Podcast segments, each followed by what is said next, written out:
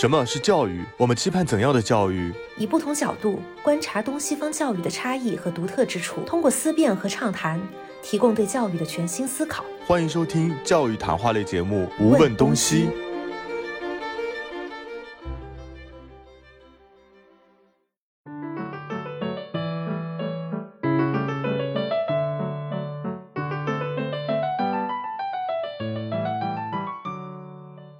听众朋友们，大家好，欢迎再次来到本期的《无问东西》教育谈话类节目，我是本期的主播 Reno。提到瑞士啊，瑞士是一个风景优美啊，谈到教育非常给人感觉宽松的这样一个国家。在这个人口八百六十万人口的这样的一个国家呢，据说已经出了三十位这个诺贝尔奖的得主，非常的厉害。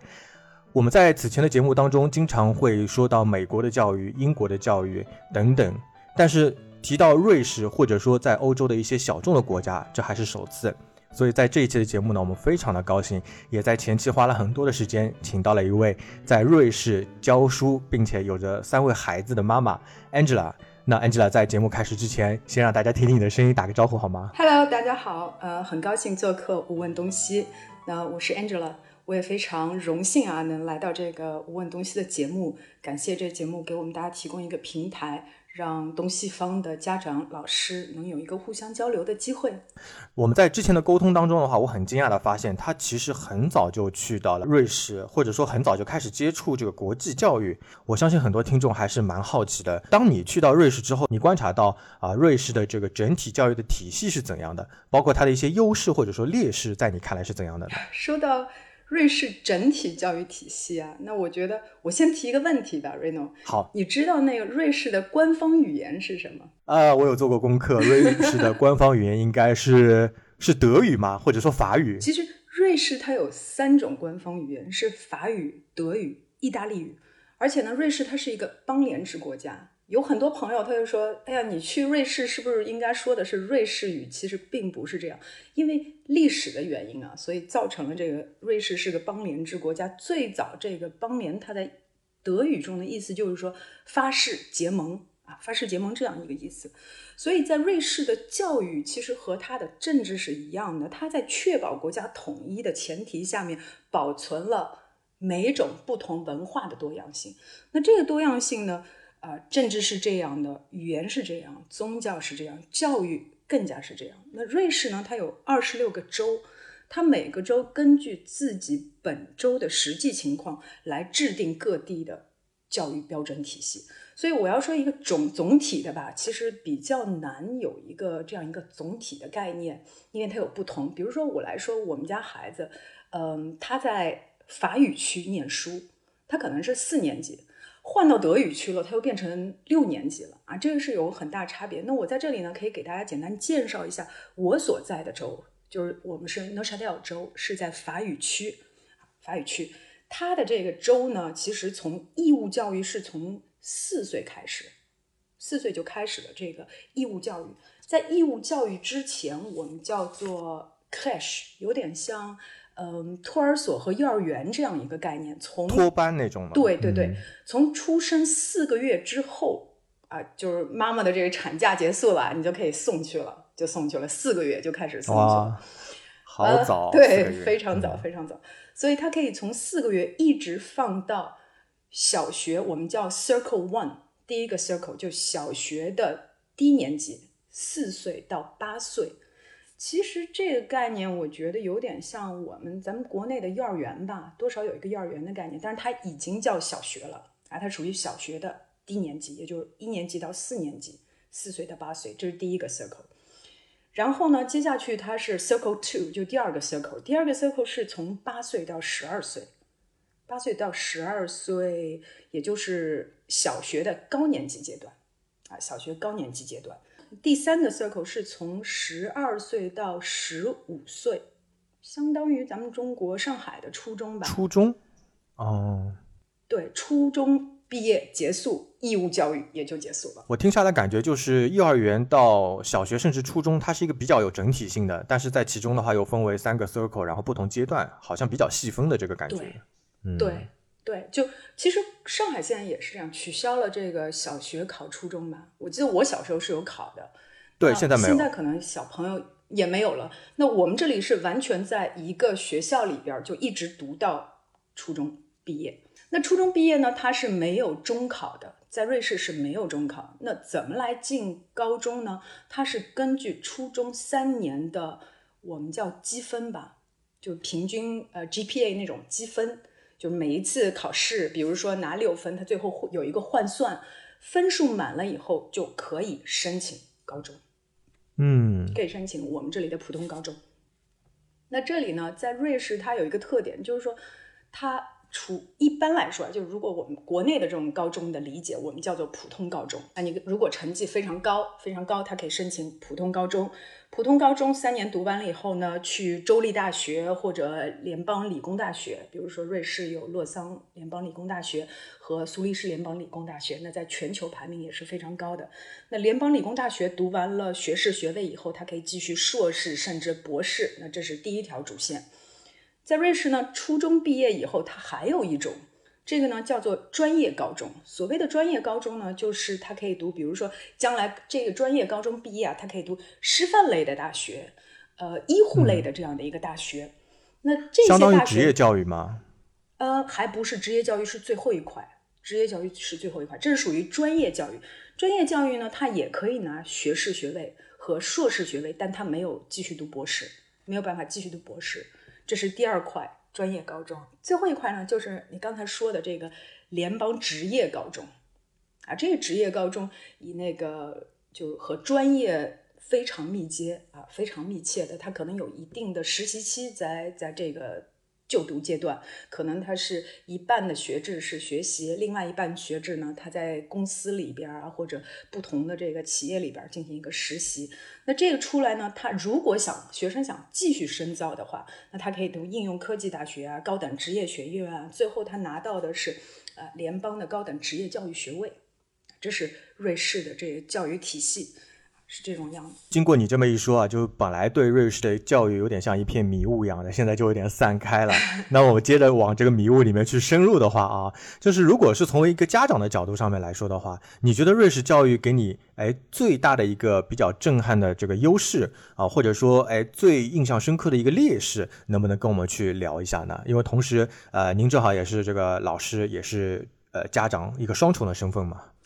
嗯，在我看来吧，就是瑞士教育的优势呢，是在于它的这个实际性非常强，就它整个教学体系和我们生活是密切相关的。特别是对孩子来说，将来你想要你想要做什么样的专业，可可能它就是围绕初中啊、高中啊，都是围绕这样一个目的去进行一个培训的。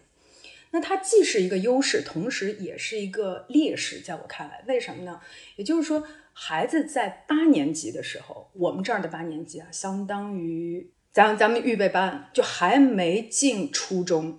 预备班的时候就已经决定，我们说的一个词语就是分流，已经开始要分流了。就这个时候，这个年纪点对我来说有点早，我觉得孩子就是你说。预备班的时候，你能想到我将来要做什么吗？相对来说比较难。可是，一旦有有孩子在那个时候做了决定以后，如果以后想要再改的话，可能比较难啊。比如说，他他在他在预备班的时候就决定，哎，我将来想要做一个机械师，我们叫 mechanic，他想要做一个机械师，他可能选择的是职业教育这块儿，一直升到高等职业教育。如果他这中间突然想说，哎呀，我不想做机械师了，我想做医生了，这个就很难再转过来，非常难，因为学校的路径是不同的。嗯，此前的话，我们在节目当中和一些美国留学的一些学生有交流过，他们说到美国比较好的一个优势就是他们在选课和这个转换当中会非常的方便。一个是选课的种类非常的多啊，另外一个是如果你要到大学里面再去换专业啊，这个非常的自由。如果在你看来的话呢，就是瑞士它这边的话，他们的这些具体的课程啊，或者说教授的方法，包括这个呃教授的呃教授的理念啊，学习思维方式等等的话，你觉得这个东？东西和国内的话有哪些不一样的点嘛？因为我们国内通常来说是这个普高啊，国内体制内的考试，或者说一个民办学校。那民办学校，我们这个话题先放在后面来来聊。那我觉得瑞士的这教育啊，首先它是一个个性非常灵活的教学模式，这个特点。那瑞士的教育呢，比较注重学生的这个因材施教，很多因材施教，然后他可以根据学生的不同的特点来制定一系列的课程。呃，举一个简单的例子吧，我们这儿其实瑞士有很多的是移民的。瑞士有很多移民，比如说意大利的，或者是葡萄牙的，或者是法国、德国。那有很多学生到了瑞士以后呢，他有这个语言上面的一些困难啊，因为他不是，比如说他到了法语区，他不是不会说法语，那这个是语言上面的困难，或者是法语区的孩子，就哪怕搬呃搬一次家，他搬去了德语区，他就全部都得用德语上学了。那这。语言上面对学生来说是个很大的挑战，所以学校呢，它是会组织额外的课程，给学生补充这个语言，缩小他们和同龄人在语言上面的差距。那这类课程会开，还有一些呢，对于孩子就是呃不同的，针对孩子的不同学习方法，他会课开。有些孩子他可能是 visualized，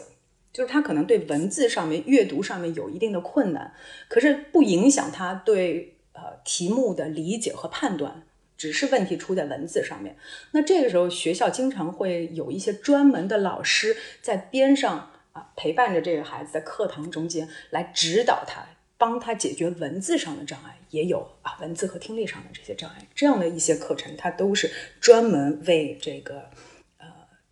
公立学校啊学生开放的。同时呢，我觉得在我们州里边还有很多的学学校，它是采用了一种特殊的课堂形式。也就是说，嗯，课堂并不仅仅是在教室里面，可以在大自然里边，可以在图书馆里边。对对对，它叫做哎，它有一个很有名意思，它有一个名字叫做流动课堂，la Class flexible，就法语里边是这么说的。所以也就是说，你可以走到哪儿都可以学习，甚至今天老师可能带小朋友去湖边上啊，他可以讲那个所有的湖里边生态系统啊。所以课堂不仅仅限于教室里边。那这是我觉得在呃瑞士它的教育比较特别的一个点。我有个问题挺好奇的啊，就是我们在国内。体制内的学生，他都会有九年制义务教育的这种课本啊。我们有这个国家部编版，或者说这个人教版，都是由整整个国家统一来编的这个教材。那么，如果是在瑞士的话，它课堂当中的话也是用统一的这个教材嘛？因为据我所知啊，就是很多的这个呃西方国家，他们上课的话没有一个通用的一个教材的，只是说有一个 resource 一个教学的资源，或者说有一个整体的框架。不知道瑞士的课堂它是否也是这样的？呃。如果是国际学校的话，那我们知道，如果这个国际学校它是用 IB 教材的话，那肯定 IB 的这个 philosophy 就是我们没有一个固定的教材，是吧？它有固定的考纲或者固定的这个课程课程大纲，但是教材是由老师自己选择的。那在瑞士这里呢，公立学校每个州，因为它语言不同，所以每个州它有自己的这个教育部门，然后由每个州自己的教育部门来制定。那具体的这个教材呢，老师是有一定的选择范围的，不是说这本，因为它没有统考，不是说这本教材我必须从每个单元都得这么一个单元一个单元教，教完了以后有一个统考，并不是这样。那老师可以根据他的教学进度啊来选择这一教材，这个是就大家都学习朱自清的背影 那种小桔灯，没有这种必考篇目和选考篇目，没有这些。呃，假如有人想要去瑞典接受这个比较高等教育的话，呃，你作为一个老师的话，会给到他们哪些建议呢？咱们先说高中吧，就是从国内来读高中的话，我觉得首先第一点就是他要确认他的大学是在哪儿读。就如果这些学生将来大学是要去北美发展的啊，北美发展，那他在选择学校的时候，他可能要选择一些瑞士授课，比如授课 AP 课程的啊，美国大学预科的，或者 SAT 有这些课程的。那如果这些学生将来大学想在欧洲读的，想在欧洲继续读书的，比如说去英国，英国是我们这儿很多瑞士高中的国际学生的一个首选啊。如果他要去英国读的话，那他可能要选择这个学校所开设的课程，比如说 IB 课程啊、IGCSE 啊，或者是 A Level 的课程啊。那所以我觉得这个目的性的最终的他这个大学。他要在哪儿读？所以他在择校的时候，必须要看这个学校它的授课范围是什么样，这是第一点。那第二点呢，就是因为瑞士这这比较远嘛，离国内，所以他可能还要选择是是不是一个寄宿制学校。就是家长在考虑的时候，如果我要呃给孩子，比如说我家长不是过去陪读的话，那我就要选择的是寄宿制学校。那寄宿制学校它的各方面的设施啊和环境啊和提供的所有的服务也是家长一个考虑的范围内。那除此之外呢，也有的家长会选择来陪读啊。那选择陪读，那不同的州它可能有不同的陪读政策，这是第二点。第三点呢，我觉得可能也是一个。呃，学费啊，经济范畴啊，也是一个考量。所以综合来说，这三点是我们嗯最多的一个考虑的这个条件。我们这样聊着，有点像留学中介一样。做这期节目之前的话，呃，有人跟我说啊，提到瑞士教育，他们会想到很宽松。那么，比如说像在国内的话，很多的家长会给孩子除了学校内上课的内容之外，还会有一些更多的补习啊，我们所谓叫“鸡娃”嘛。那在瑞士的话，他们整个家庭的氛围是怎么样的呢？就是从华人家庭或者说外籍家庭来说的话，瑞士其实它的家长这一块儿，他比较注重孩子的全面发展。就是说，家长也给孩子有一些很多的课程，课程之外有一些其他的课程，但那些课程可能不是呃奥数啊，也不是单纯的这个英语啊、钢琴啊那种。对他可能这个就是说，除了嗯，除了语言类学科类，学科类比较少，更多的是一些啊自然类的、音乐类的、运动特别多。运动比较多，还有一些孩子的一些艺术性的这些东西，是瑞士家长比较注重的一些课程范围，所以他们一般来说会选择在课后给孩子，所有的孩子基本上都会有一些啊艺术啊、体育啊啊这样的一些课程，提高综合素质的一些课程。嗯，这个是嗯瑞士的这个家长。鸡的点，鸡娃的的这个点，可是他们不鸡，就不用一种方法是刷题，或者是题海战术，或者是超前上课，就把这个课内要学的东西，我先提前给你上了。这些在瑞士没有。哦，明白。哎，我前两天啊，就是偷看你朋友圈啊，看到你女儿一直在那边，哇，那个攀岩都很厉害，而且爬了很高都没有那个安全绳的那种啊。我看上去她是一个非常健康，然后很喜欢运动，包括呃，你有带她去一些音乐会之类的。能不能跟大家聊一下？比如说你刚开始带着这个孩子去，我我不太确定你是在那边有了三个孩子呢，还是说现在国内有了一个孩子，他们的这个适应的程度怎么样子的？我有三个孩子，老大呢是十岁，老大。十岁，然后老二、老三呢是双胞胎，然后他们今年七岁，就是老大按国内来算的话应该是四年级，然后老二、老三呃按国内的这个年龄应该是读小学一年级，小学一年级。那三个孩子呢都是生在瑞士，长在瑞士的，然后因为家里的原因啊，因为家庭的原因，所以老大在。托儿所的时候，在上海念过半年的上海的托儿所，因为那个时候我刚生完老二、老三，所以就把他们带回上海了。你知道，国内我们有这生完孩子，希望家里有一些照顾啊什么的，所以当时他在上海读了半年的幼儿园。那这半年的幼儿园呢，我觉得对他中文有很大的影响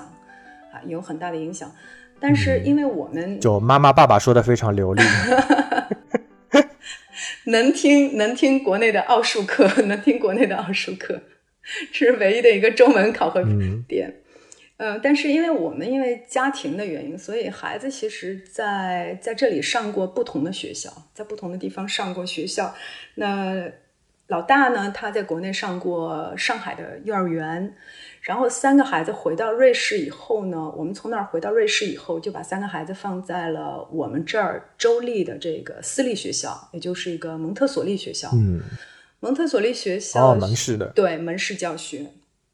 蒙氏教学。那孩子，我孩子非常喜欢，非常喜欢蒙氏教学，因为我们大家都知道，蒙氏教学它比较倾向于孩子为主导的这样活动，而且它是各个年龄段都混在一块儿的。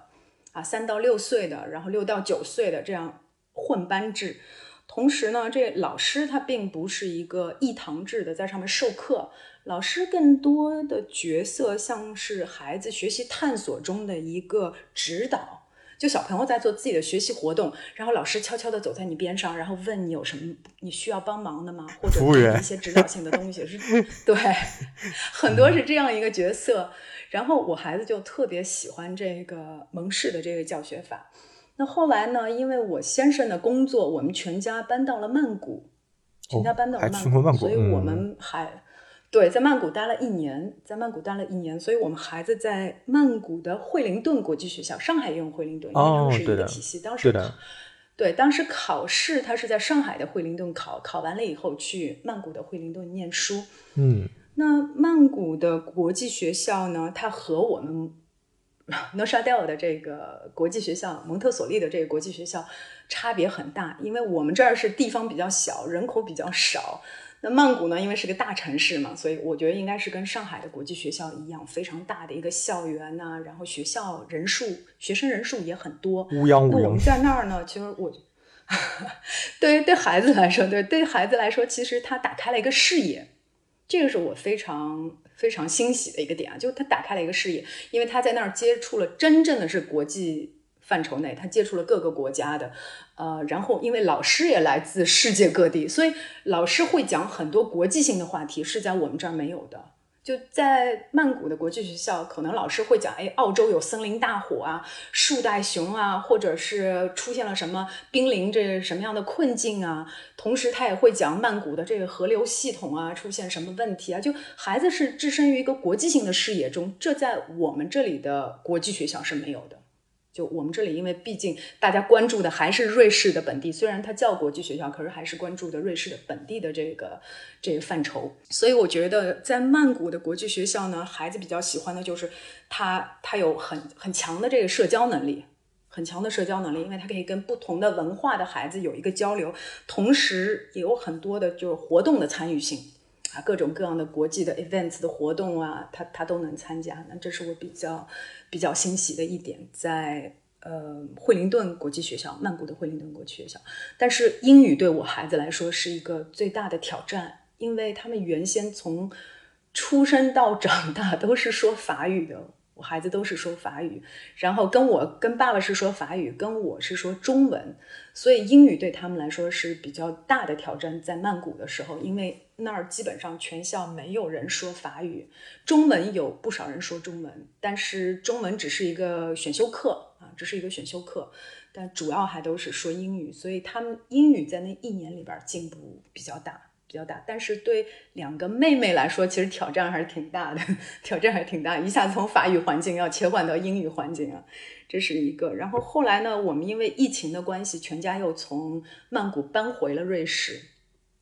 搬回了瑞士。那现在呢，他们在我们这里的 Sambaless 的一个公立学校就读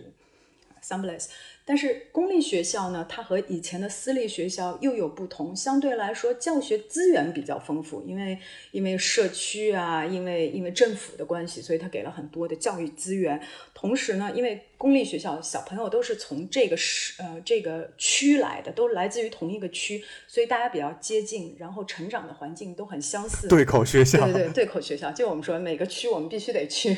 必须得去那个学校，所以这样的话，嗯、就是下课之后他的活动很丰富，然后有很多小伙伴，大家都住得很近，所以有很多的交流，更多的像一种家庭式的家庭式的氛围，那这也是我比较喜欢的这个特点。所以这是我们家孩子就读学校 这样一个一个经历吧。哦，这个听下来真的是非常的丰富啊！而且我觉得这样子的话，其实你的孩子像法语啊，他又能接触德语，对吧？然后还有英语，呃，对他的这个整个语言学习应该是有相当相当好的一个帮助的吧？我觉得，嗯我猜啊。因我再八我八卦一下，你你先生是法国人吗？还是说瑞士人？我先生是瑞士人，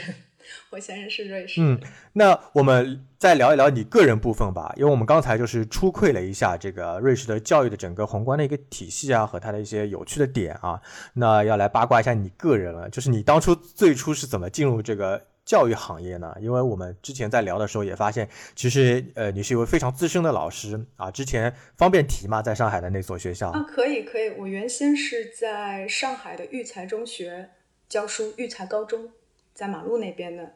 然后为什么会选择进入教育这行业？其实一开始吧，是高中里边高三的时候，我们高三学校有保送，说如果你读师范类的，你就可以不需要参加高考。哇塞，好爽！所以我当时在高三那么那么辛苦的 辛苦的环境下边说，哎呀，只要能不参加高考，那多好呢！所以我就我就当时保送了这个师范类。师范类呢有几个选择，有几个选择，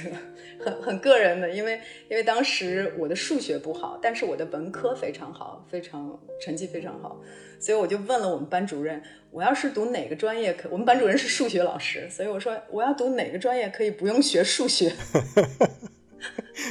然后班主任说，嗯，听说中文系是不用学数学的，不用学高等数学，其他都要学高等数学。所以我想都没想就说好，那我就去念这个中文系。所以当时就去参加了这个师范大学的这个考试，他提前考。反正提前考通过了，我就进了那个师大的这个汉语言文学教育专业。那汉语言文学教育专业出来之后呢，这正常情况下，我们是因为这是国家培养的嘛，所以我们是进入这个国家的教育体制里边、体系里边、事业单位里边。所以当时我申请的是呃育才中学、育才高级中学。所以进去了以后呢，工作从二零零二年大学毕业一直到二零零四年。零四年，那零四年呢，是因为有一个工作上的机会，所以我接触到了这个国际教育这一块儿。我非常，我个人非常喜欢这个教育理念啊和这些嗯全新的这些领域的尝试，所以当时我就去了这个上海美国学校。上海美国学校在浦西教的是高中，高中课程，一直工作到二零零九年。然后我我和我先，当时二零零九年我结婚了。然后结婚以后呢，我们做了一个很大的选择，就我 take 一年 gap year，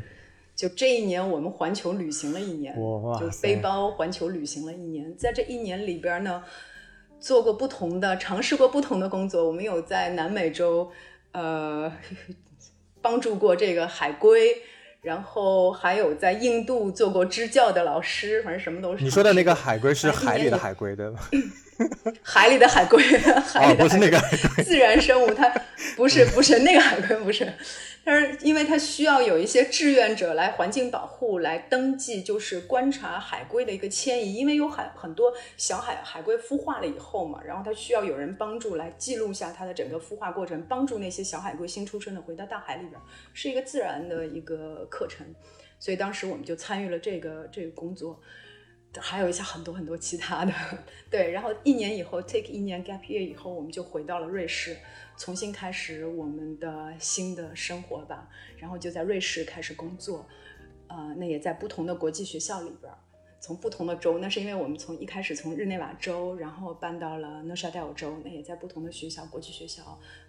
就职，我觉得像其实你有在上海的育才待过，也在这个上海的美国学校待过，一个是公办，一个是上海的这个国际学校，在当时那个阶段其实已经蛮早了。就是你觉得这两所学校，呃，我们去做一个横向对比的话，你觉得他们这个优势和这个，呃，也不能说不足吧，就是各自的一个特点在什么呢？我相信现在也很多人都很好奇，因为在现在这两所学校依旧是非常呃不错的学校，在上海来看的话，嗯，对对对。两所都是非常优秀的学校。那两所学校呢，它在教学的理念和学生的这个成长环境是完全不同的。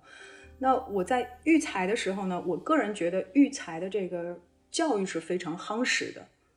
啊，它是教育比较夯实，但是呢，学生的压力也是比较大的，那就是升学考的压力。我相信每一所高中都有这样一个升学考的压力。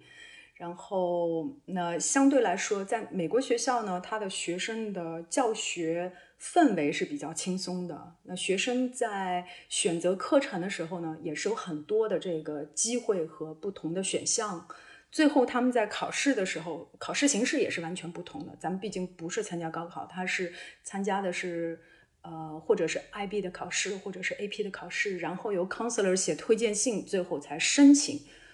录取大学是这样一个不同的过程。就总而言之，它其实不是以这个呃一试定终生这样一个走向，对吧？它是通过一种多元化的方式去评价一个学生的整体的情况。对，它的国际学校是这样的。国际学校当他在申请所有的国外的大学的时候，其实是由 counselor 给学生做一个 package。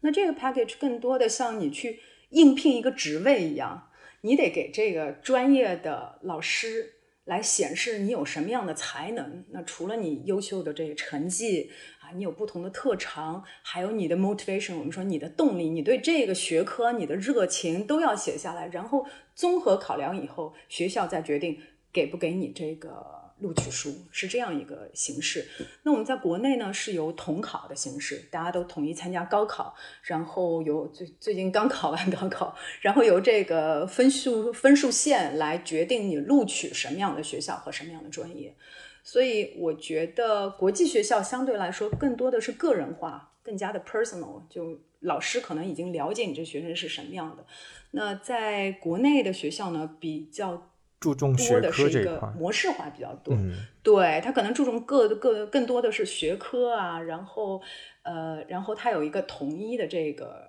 尺度来衡量我们的学生。不过其实啊，我觉得在上海近几年来，已经是从很多的民办学校啊吸收了很多国际化教育的理念，然后再去渐渐的应用到这个公办教育的体系当中。只是说这个需要一定的这个时间去让它再慢慢的啊去很好的融合和发展起来。各位同学，现在是休息辰光，请大家辣盖教室里向进行安全适度的活动，眼睛往远方看，勿要辣盖走廊里向奔跑。去瑞士当老师的话，啊，需要有一些怎样的一些教育资格证吗？或者说有哪些门槛？因为我们的节目有很多听众其实是老师，他们也很好奇，说啊，在这个国际化的大环境当中去做老师，会有怎样的一些啊要求吗？比如说在瑞士要从事教育行业的话，在瑞士如果因为像我，我是一直在那个国际学校里边教书的，所以在瑞士的国际学校，他的老师的应聘其实是和国内的国际学校应该是一样的。就像如果我们有 SAS 出了一个应聘的话，应该是一样的这个要求。比如说，第一个你要有工作经验，第二个你要有一定的呃一定的这个 certificate，你的所有的教学经历、工作经历，同时有一个他会需要一个资格证书嘛？比如说像 TESOL 啊之类的那种。呃，国际学校没有。国际学校没有这一块儿，但是如果你去瑞士的公立学校教书的话，那这有一个考核的，一个瑞士公立学校的考核，然后有点像我们的这个教师资格证。公办老师，对对对对对，我就想问那个。对公办，因因为我记得我们那时候在在在国内的公立学校的话，我们都有那个教师资格证书，然后还有那个什么对外汉语教师资格证书，反正教师资格证书各种各样的。对，那在。瑞士的话，它有一个考试，你要参加考核。那第一点是必须要是语言过关的，因为它不是用英语授课的。公立学校它是，如果你在法语区，那是法语授课；如果在德语区的话，那是德语或者意大利语。所以第一个语言必须过，第二个它可能有一定的教室。刚才我说了，我在说那个教育体系的时候，它其实是有一个师范类的这个培训，和医护一样，它有一个师范类的培训的，必须要参加一定的课程培训。就比如说儿童心理学啊，pedagogy 那个教育法呀，这些课程修完了以后，你参加一个考试，参加一个考试，他给了一个证书，那这个时候你再去拿着这个证书再去应聘，这是瑞士的这样公立学校的公立学校的。应聘一个流程，嗯嗯，对。那其实你呃，你你在瑞士教书，在瑞士的国际学校教书里面，你是用法语来去教中文，我是用英语，因为我们国际学校是全部都是和美国学校是一样的，全部都是用英语授课，全部都是用英语授课。因为法语是在公立学校是用法语，但是私立学校和国际学校全部都是用英语，它还是以英语为主，因为它要考虑到。所谓的国际嘛，就是最后我这个学生从这里，比如说转学了，他转到另外一个国家，要能够完全衔接上的课程也好，就是他的成绩也好，换算的这种都能够衔接上。所以这样的话，瑞士的国际学校也是用用英语授课，然后基本上国际学校也都是用 IB 来来教课的。IB 或者 A level 的课比较多。说到老师这样的一个行业特征来说，民办学校的话，因为国家有这个学位采购的这样一个事件，就是通过政府购买民办学校的一个学位，那么很多民办学校这个国际学校老师就会转为去啊考公办学校的这个。公务员的编制啊，所以呢，这对民办学校是一个蛮大的一个冲击的。那比如说像在瑞士教育行业里面，它的这个呃民办学校的教书的福利，或者说这个公办学校的这个福利，呃，它会比较好嘛？我们不谈具体的数字啊，因为这个可能比较隐私，只是说从一个宏观上来看的话，宏观上来说，你你是说，比如说他和医生啊，或者说其他的这种公务员体系的这种职业来比的话呢？那肯定是医生更赚钱，因为在在国外，医生是属于富人的工作，那是医生的工资是相当相当高的。医生和律师在国外是相当高的，非常非常高。那老师呢，其实是，嗯，如果是是能够糊口养家糊口，对中中间吧，我觉得更多的是在中层的这样一个水平。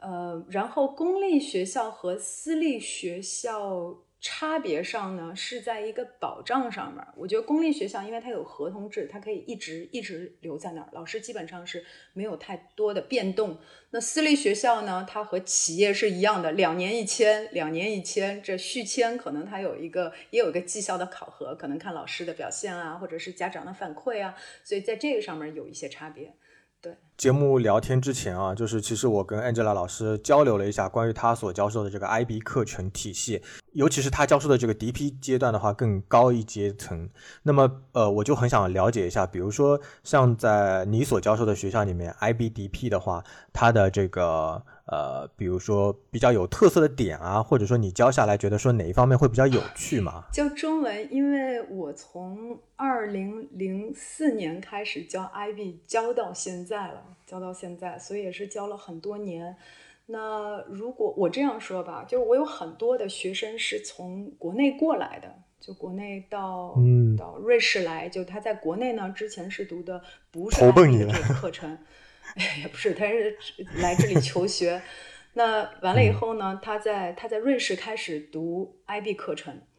那我觉得比较大的差别啊，就有很多学生在国内是非常非常优秀的学校，北京很多优秀的学校。然后学生一来呢，你也能看到他是基础教育基础是非常夯实的，然后他是学习习惯非常好。这个是我非常喜欢国内来的学生这个特点啊，因为他们他们学习很认真，真的是很认真，和瑞士听话孩子比起来。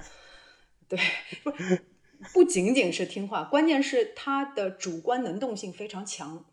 就不是非得老师在后边催着你、盯着你说，哎，那不是要交功课了，要交一个 project，你要交什么东西？不需要催，就你给下去的东西，学生能够很完完完整、完美、按时的。老师，我做了三个版本，你选一个，喜欢哪个？对对，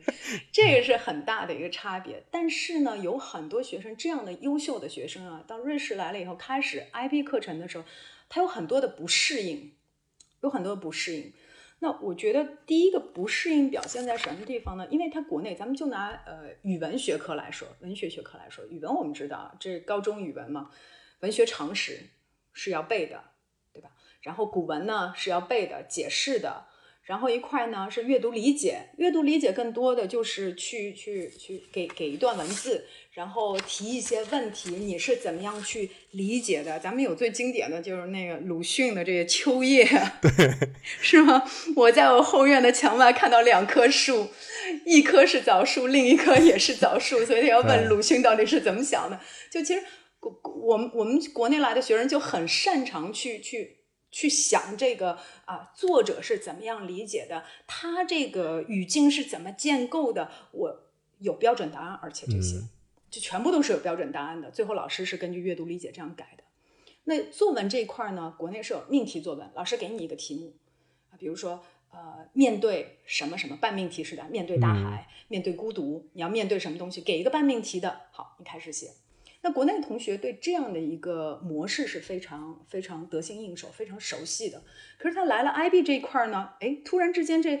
我擅长背的古文突然之间没了，不要我默写了，我背了好多的这些文学常识，什么都没有了。然后考什么呢？考一篇鉴赏的文章，一千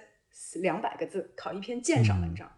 这对学生来说，突然之间有点好像给了你很多的自由度，可是一下子他们就。没有方向了，我该往哪个方向走呢？我该鉴赏什么呢？这就是 IB 的课程。其实它很多国外教学也是这样，它很强调学生个人的理解。我不需要你去揣测鲁迅当时是怎么想的，想一棵枣树，另外一棵也是枣树，我不需要你去揣测揣测。但是你要告诉我，你看完以后你的感受是什么？它没有一个标准的答案，所以学生必须要自圆其说。你要能够说服别人，只要你能够说服了这考官，考官就是给你一个很不错的分数。这是第一点，就是它是一个开放式的题目，更多强调的是。我这个人，这学生作为一个受众，我是怎么样来理解这篇文本的？那这个我们在国内就相对来说，学生接触的比较少，接触的比较少。我们更多是，哎，我有一个标准答案，我该怎么样去背啊？怎么样去记啊？然后回答基本上都有一个固定的模式啊。然后写作文也是这样，有一个题目，什么叫没题目让你写一篇文章？你的感受是什么？你的鉴赏从哪儿开始写？所以这是第一第一个不适应的点吧，就开放式的。还有呢，就是我觉得 IB 的课程啊，就国外的很多课程，它注重一个表达性。最简单的一个例子吧，就有一次我去给数学老师呃监考，给数学老师监考。那我想象的，你数学监考嘛，写一个呃做应该是做份考卷的，不同的去写啊，就很多算呐，是这样的一个考试形式。没想到收上来，我差点以为那是我们文学课英语的文学课的这个，我说怎么收上来一篇论文呢？我都没想到我们考试原来是考一篇文章嘛？就这个是我没想到的。就你有一个数学的概念，你有一个数学的论证，但是它要很清晰的表达出来。数学是这样，这个很有意思。对，文学课也是这样，文学课也是这样。文学课在我们中文里边，其实有很大一块是口试。口试是我们国内呃高考是没有的这部分，可是，在 IB 考试里边，它占了很多的比重，将近于百分之三十的这样一个比重在里边。所以，学生拿到一个选段，你要即兴的能够发挥出来，我对这个谈我的看法。那我们有很多学生在这上面就不太熟悉，太熟悉。所以，我觉得这个是嗯表达能力的一个强调。还有呢，就是。嗯，我觉得吧，在在 IB 的课程中间，或者是国国外的课程中间，它比较强调一个是探索和探新，探索和探新，那这个是一个特点嘛？还是回到那个数学，就探究式的学习方法。对，我经常给数学老师监考，然后然后有一次呢，他们考的题目，我把考卷都发下去了，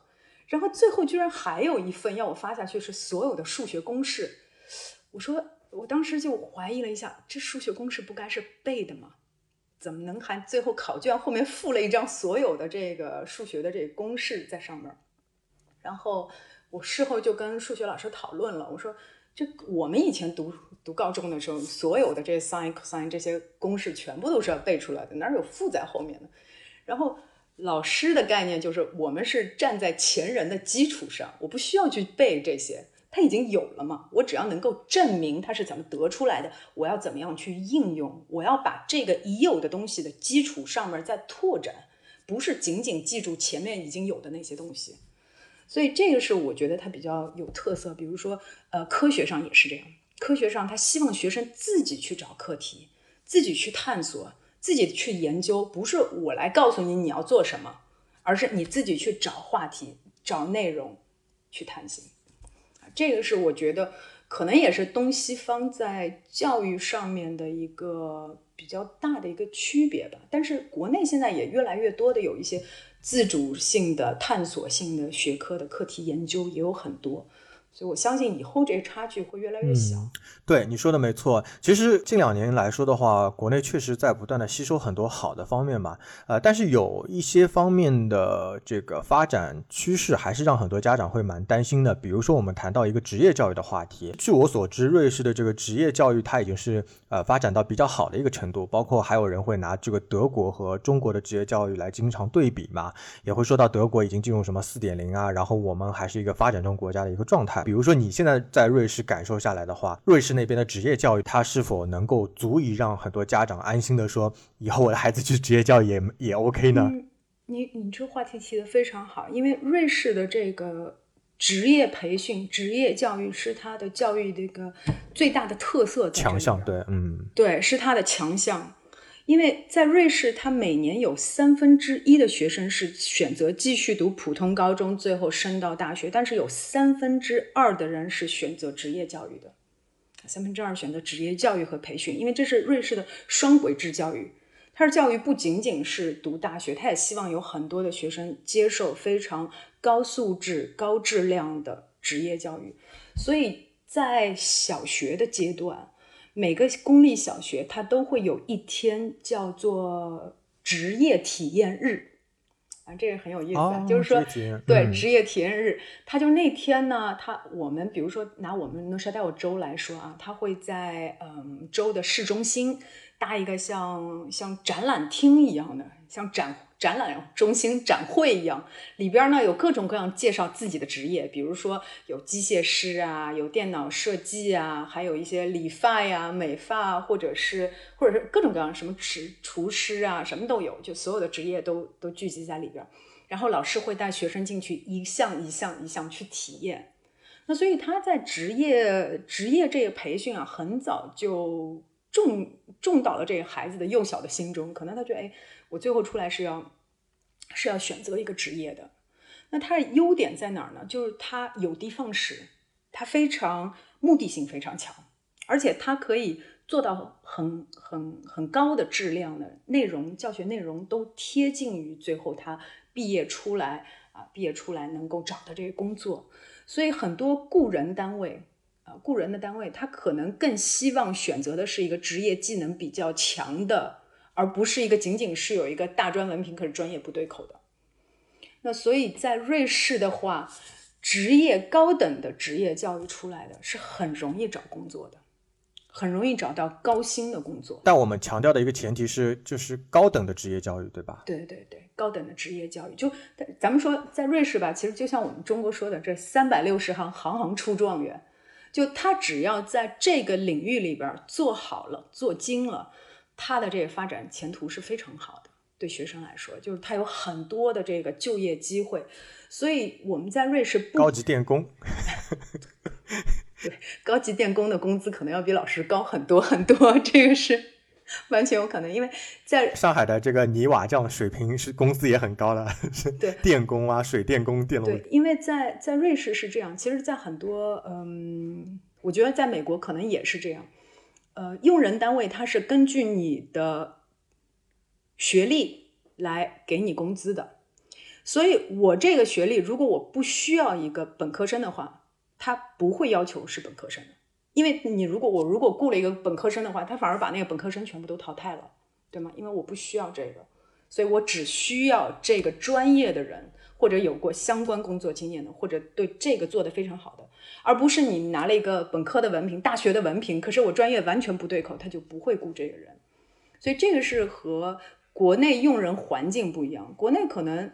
嗯，咱们说什么工作吧，哎，我这个工作可能一个厨师，我既有大学的，又有什么其他什么专业的，可能他更能更多选择是是选择学历比较高的。在但在瑞士，他并不是看。学历比较高，而是专业对口和专业技能高。呃，你你跟我说的这个话题，我倒想到一件事情啊，比如说像在美国的话，我们我们经常知道很多人。用人成本非常的高，对吧？我们都说，呃，中国的这个劳动力会比较廉价一点，然后国外就很注重人工的这个费用在里面。那么，就像很多美国的这种家庭的大院里面、院子里面，都是自己在除草啊，然后去翻地啊、浇花，就是因为他们的很多职业教育的这个成本可能会比较高一点啊。您说的是这个，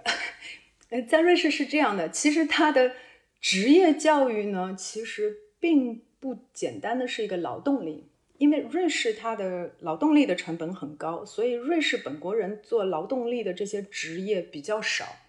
很多都是葡萄牙来的，或者意大利来的，或者是法国来的比较多。那我说的这个职业教育呢，其实是指有职业技能的，就有专项技能的。也就是说，因为瑞士您知道吗？可能它是手表行业，咱们就拿手表行业来说吧。就是如果他是对对对，这个学生如果他学的是钟表业的话。然后他会这个机芯的设计，他会打磨，在这个上面，他只要一转身，马上有好几十家大的奢侈品公司在抢他。那这个是必须的。所以我说的职业技能是其实偏向工业的工业的职业对教育，精精密精密仪器啊，工业化呀，这这个比较多。还有是生产生产上面，比如说它会一些，比如说咱们说钟表行业，它会特殊的这个打磨这个这个机甲板、机芯甲板。那这个手艺手艺上面，你在不是简单的一个浇花呀，或者送报呀、邮递员，并不 是我肤这浅了，是我不不是这个意思。我一想到职业教育就是炒菜的，然后浇花的那种，修鞋的那种。并不是这样，因为因为瑞士，因为它国家比较小，瑞士国家比较小，所以瑞士有很多的外来的人来。比如说咱们说厨师吧，可能瑞士的厨师永远都是竞争不过法国厨师的，是吗？所以他职业教育里边，其实厨师这块儿不不不算擅长的，但反而他可能酒店管理他非常优秀。瑞士的这个酒店管理体系他比较优秀，所以他职业教育里边可能包括一些酒店的管理啊这些在里边。还有瑞士是擅长这个精密机械的。精密仪器加工和精密机械，所以它机械这一块儿也非常非常出色，就在职业教育里边。嗯，是的，主要是这些领域上面就专业性，还有一些呢，比如说呃化工类的化工类的职业教育，因为它可能涉及到电镀啊，或者是涉及到一些化学的一些工业上的一些配方啊，所以它化化学类也有很多。嗯是，哎，我们今天聊了很多这个呃瑞士教育的话题，包括也进行了一些中瑞教育的这种对比啊，呃，在跟大家分享一下，就是你自己如何看待教育这样一个比较宽泛的、很大的这样一个话题呢？教育确实是一个非常非常大的一个话题啊！咱们中国人说“十年树木，百年树人”，所以他要树一个人，真的是需要几百年、几代人的这样一个积累在里边儿。啊，那那一条命不够了。教育其实 好几代人，所以教育其实我觉得它它当然也有广义和狭义之分啊。或者教育，我们可以说，哎，我可以谈到家庭教育啊，可以说到学校教育，可以说到社社会教育，很大的一个范畴，它话题非常大。但对我来说，从个人来说，我觉得比较注重教育，最重要是一个 lifelong learner。就终身学习的一种热爱，我觉得这个是教育的本质在那儿。也就是说，如果这个 IBO 肯定会很喜欢你这句话。但我觉得真的是，真是嗯这样。就到了我这个年纪吧，就你看周围的人，有的人已经是不能说是完全躺平吧，可是有的人还是保持着一种啊对周遭所有一切新生事物的一种好奇，然后尝试，然后学习，我特别感动。就为什么我有一次送我女儿去上钢琴课，然后我看到一个老人在里边学学钢琴，从零开始，可是他告诉我他小时候也学过其他乐器。就在这里，瑞士有一个特点，就很多人即便是老了，可他也愿意学习，不是倚老卖老啊，或者说，哎，我我停了，我都不用学习，我都退休了，我还学什么？这新的语言，为什么我要去学？咱们就拿中文来说吧，瑞士有很多人去学中文，可事实上他也不需要学了中文，他不需要去去找工作啊，不需要一个文凭啊，不需要考试啊，他只是纯粹的热爱而已。所以我觉得这个是很重要的，就对我们的孩子来说，对我们的下一代来说。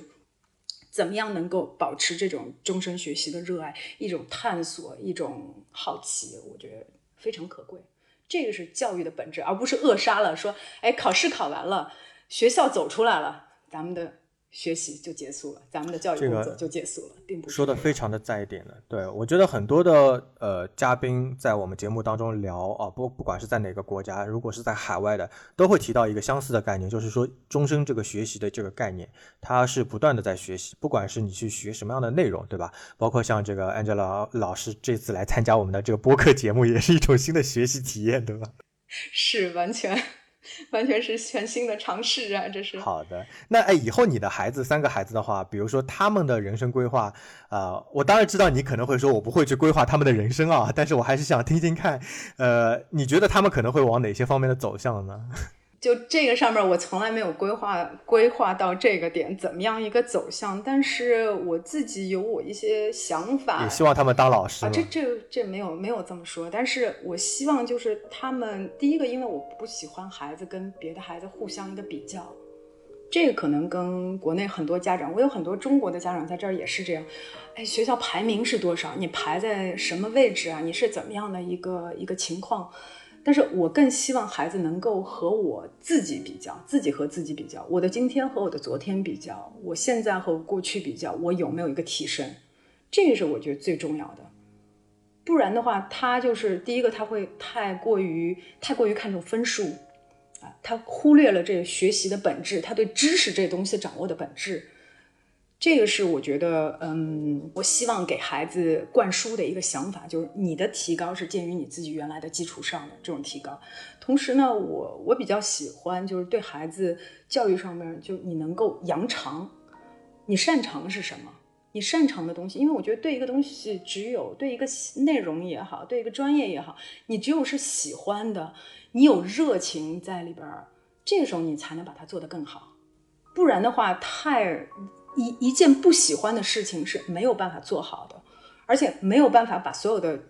精力、所有的这个时间都倾注进去。可是不倾注精力和时间的话，这个出了成果没有那么没有那么明显。所以我希望我的孩子能够能够在他自己擅长的这些范围上面能够有更好的一个提升。那同时呢，我当然也是也和所有的家长一样，也希望能够补短，你能有不足的地方也能够补上去。所以。扬长补短吧，这是我的看法。太好了，今天真的是非常感谢这个 Angela 做客我们这个节目，然后分享了很多非常干货的部分。现非常感谢，非常感谢您提供我这样一个机会，让我有很好的一个学习啊。现在我看到有很多啊，关注到很多国内的这个民办教育啊、国际教育这样一个话题上面来。我也学到了很多东西，从《无问东西》这个节目里边。哦，真的哦，好感动。在今后的节目当中，肯定还会有机会，我要再去骚扰 Angela 老师，就把她请到我们节目当中。欢迎欢迎，我们下期节目再见，拜拜。